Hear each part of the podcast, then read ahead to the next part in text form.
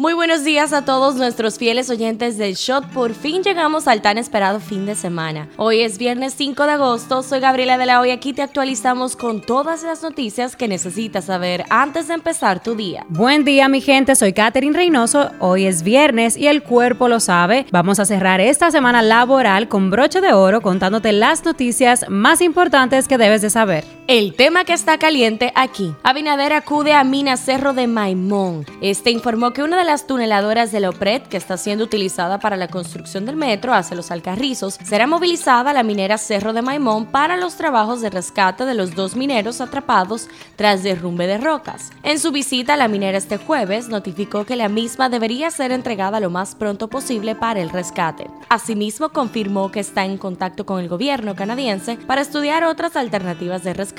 El mandatario aseguró que hasta el momento se encuentran optimistas de que todo saldrá bien. Gregory Alexander Méndez Torres y Carlos Yepes Ospina permanecen aprisionados después de que se produjera un derrumbe mientras trabajaban durante la madrugada del pasado domingo. Hasta el momento los mineros se encuentran estables, con salud y bien alimentados. Sin embargo, las autoridades no han dado una fecha exacta sobre el rescate de los dos mineros en Cerro Maimón, a pesar de los intensos trabajos que se realizan desde el pasado domingo, así lo informó ayer el director general de minería, Rolando Muñoz Mejía. El tema que está caliente allá. Menos de 24 horas después de la visita a Taiwán de la presidenta del legislativo de Estados Unidos, Nancy Pelosi, China ha iniciado maniobras militares con fuego real alrededor de la isla, consideradas por Taipei como un bloqueo y una violación de sus derechos, que han incluido el uso de misiles de largo alcance. Las maniobras causaron el cierre del espacio marítimo y aéreo en seis zonas alrededor de la isla, una de ellas a unos 20 kilómetros de la costa de Kaohsiung,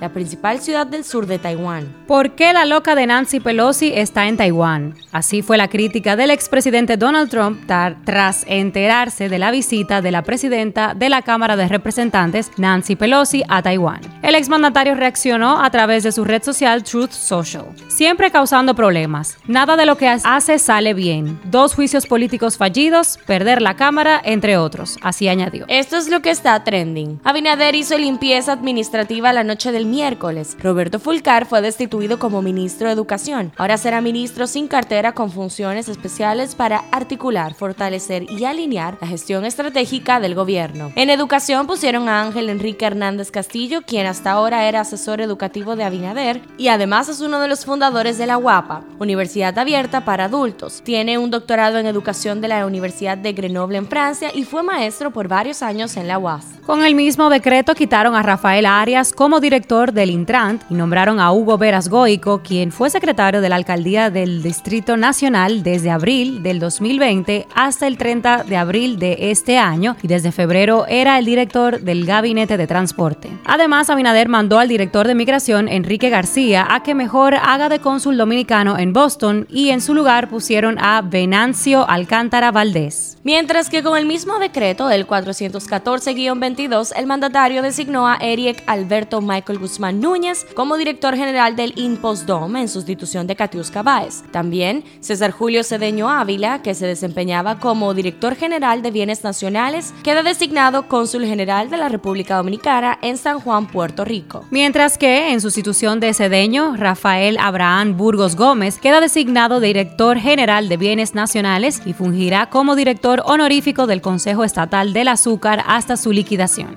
Al menos 14 allanamientos realizan el Ministerio Público y miembros del Departamento de Control Migratorio e Investigación de Trata y Tráfico de Personas de la Policía Nacional, en varios hoteles utilizados para prostitución de colombianas, movimientos de armas de fuego y drogas en el Distrito Nacional y Punta Cana. Los centros allanados son Hoteles Caribe, Oscar y Residence, ubicados en Gascue y la Avenida Máximo Gómez del Distrito Nacional y en Punta Cana. Por el momento se ha confirmado que son más de 80 víctimas en los 14 allanamientos simultáneos. La mayoría de las jóvenes utilizadas en prostitución son procedentes de Colombia. Las autoridades llevaban varios meses dando seguimiento a esta organización criminal transnacional dedicada al tráfico de ciudadanas colombianas con fines de trata de personas. A través de una página web nombrado SCOCA se promociona el catálogo de las colombianas que estaban en oferta para los servicios de prostitución y trata de personas que operaban en diferentes hoteles del país y que fueron allanados la mañana de este jueves. Mariona Juncosa Ramírez acaba de ganar para la República Dominicana la primera corona adolescente internacional como Miss Teen Mundial 2022, donde concursó frente a 29 países en la República del Salvador.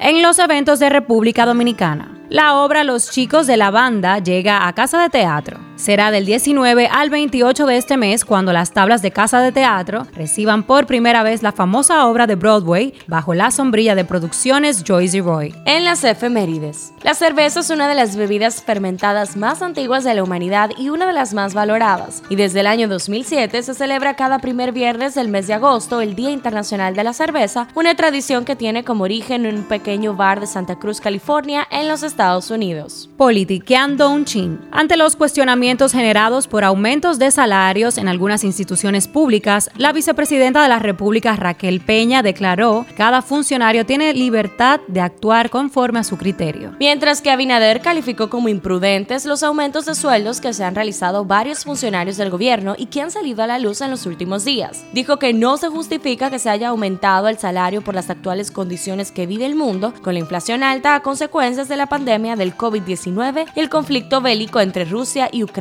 El presidente del PRM, José Ignacio Paliza, informó que será el próximo martes cuando esa organización decida la escogencia de los bufetes directivos del Congreso Nacional y si los presidentes del Senado y la Cámara de Diputados, Eduardo Estrella y Alfredo Pacheco, repetirán en sus posiciones o no. Hablando un poco de salud, el gobierno del presidente Joe Biden declaró la viruela del mono como emergencia de salud pública este jueves, mientras los casos van en aumento en los Estados Unidos. El Ministerio de Salud Pública notificó este jueves el primer fallecimiento por COVID-19 desde el pasado 18 de junio, por lo que el total de decesos a causa de la enfermedad en el país asciende a 4.384. La muerte se produjo en Santiago, de acuerdo con el Boletín de Salud Pública. Un shot deportivo. El lanzador dominicano Luis Castillo tuvo un debut de calidad con los marineros y recibió el apoyo ofensivo del venezolano Eugenio Suárez y de su compatriota Carlos Santana para que el equipo de Seattle superara este miércoles 3 a 7 a los Yankees de Nueva York. La Lidom, mediante la resolución 001-2022 de fecha 1 de agosto, declaró extinguida la sanción indefinida impuesta al comunicador Fernando Holguín Rubio Blondi, quien había sido sancionado por comunicación del presidente de la liga en el año 2010.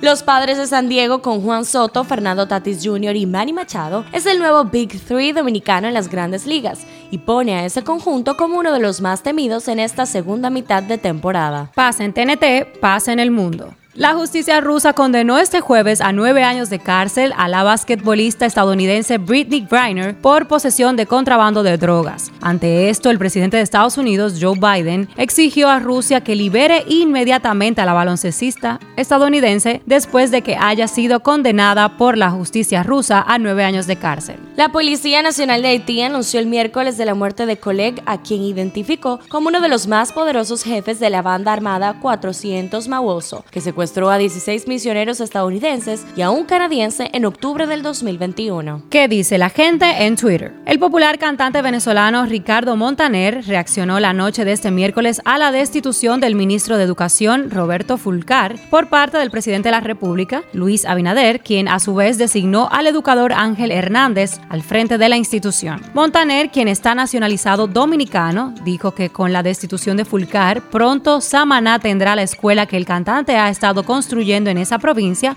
y que al parecer tenía trabas con él hasta hoy, ministro de Educación. En la farándula, Chrissy Teigen y su esposo John Legend esperan otro hijo casi dos años después de que la pareja sufriera la pérdida de un embarazo. La actriz y cantante Demi Lovato se ha echado para atrás. La ex estrella de Disney Channel comenzó a usar nuevamente el pronombre she, en español ella. En 2021 la famosa se identificó como persona no binaria y cambió sus pronombres a they en inglés, pero ahora, según confesó en el podcast Spout, se ha estado sintiendo más femenina últimamente y por eso acudió a sus antiguos pronombres. La periodista dominicana Lourdes Stephen salió de la cadena Univision luego de 20 años de ejercicio profesional. Ahora comienza otra etapa en el canal competidor Telemundo como la copresentadora de Al Rojo Vivo. Estreno del día. Después de mucha especulación, Lady Gaga confirmó este jueves que actuará con Joaquín Phoenix en la esperada secuela de Joker, que se estrenará el 4 de octubre del 2024,